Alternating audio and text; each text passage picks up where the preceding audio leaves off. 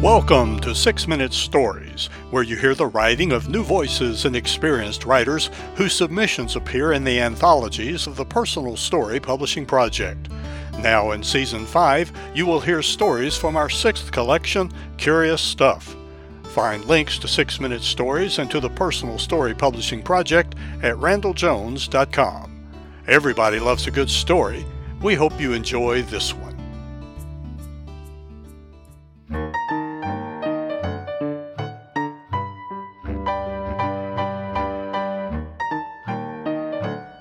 The What's-It Bag by Maria Cloninger. One of my hobbies and side ventures is buying and selling antiques and collectibles. Many weekends have been spent at yard sales, goodwill stores, and attending estate sales. Often at the end of an estate sale, I will purchase an end lot consisting of any number of small, unrelated items thrown together in one box and sold as one item. It's a weakness of mine, like buying grab bags or lottery tickets. I'm gambling on finding that one single treasure of value beyond my dreams. Consequently, this practice has resulted in my owning a small collection of curiously unidentifiable objects.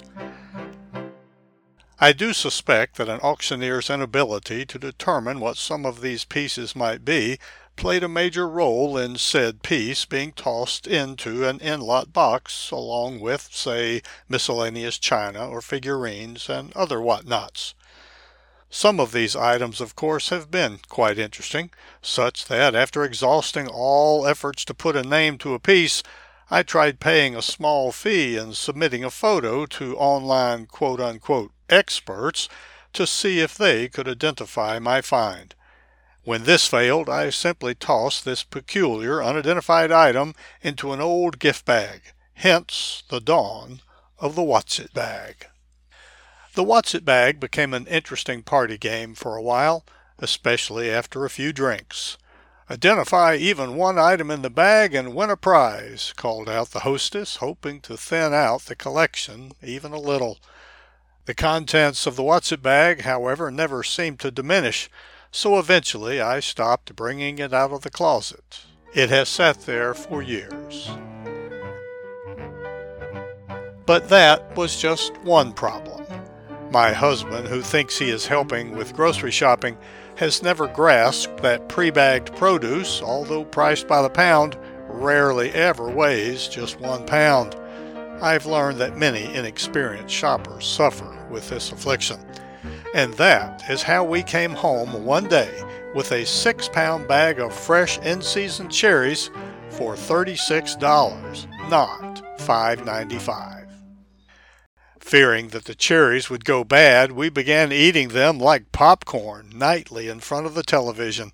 They were delicious the sensation of a fresh cherry rolling around in the mouth, the spurt of juice after splitting it between the teeth, and then gently cleaning the flesh from the pit was sweet and almost sensual. For a while. A short while. On the third night, I chipped a tooth. Ouch! Thus did we find ourselves with almost four and a half pounds of uneaten cherries and no easy way to get the pits out. Paring the cherries with a small knife proved a messy, arduous task. Surely there had to be a better way. Had no one ever invented a tool for this chore? I began to design one in my mind's eye. Wait a minute. I already had something that I could use for this. I was certain I could make it work. Running to the closet, I grabbed the What's-It bag off the shelf and took out a tool that I was positive was some type of antiquated dental tool. One of the online experts had indicated that's probably what it was. I knew I could make it work. It was a metal tool with two finger holes and a plunger. It had a small bowl at the bottom with a hole in it where, I suppose, a pulled tooth could probably be disgorged but that's not what I needed it to do. The tool was blackened with age, so I worked hard to clean it. I scoured and scrubbed and soaked it for almost two hours until it was cleaned and sanitized enough to use. Feeling brilliant, I just knew it would work great. As I was rinsing it one last time, I saw a number stamped into one of the short metal sides. Patent number 2097756. Of course! Running to my computer, I typed in the number to discover that I had a patented fruit pitter circa 1935. Well, duh, mystery solved. The fruit pitter still worked great, and the next day I made short work of pitting four and a half pounds of cherries. We enjoyed two delicious pies and a half dozen jars of some of the best preserves I have ever made all thanks to patent number 2097756.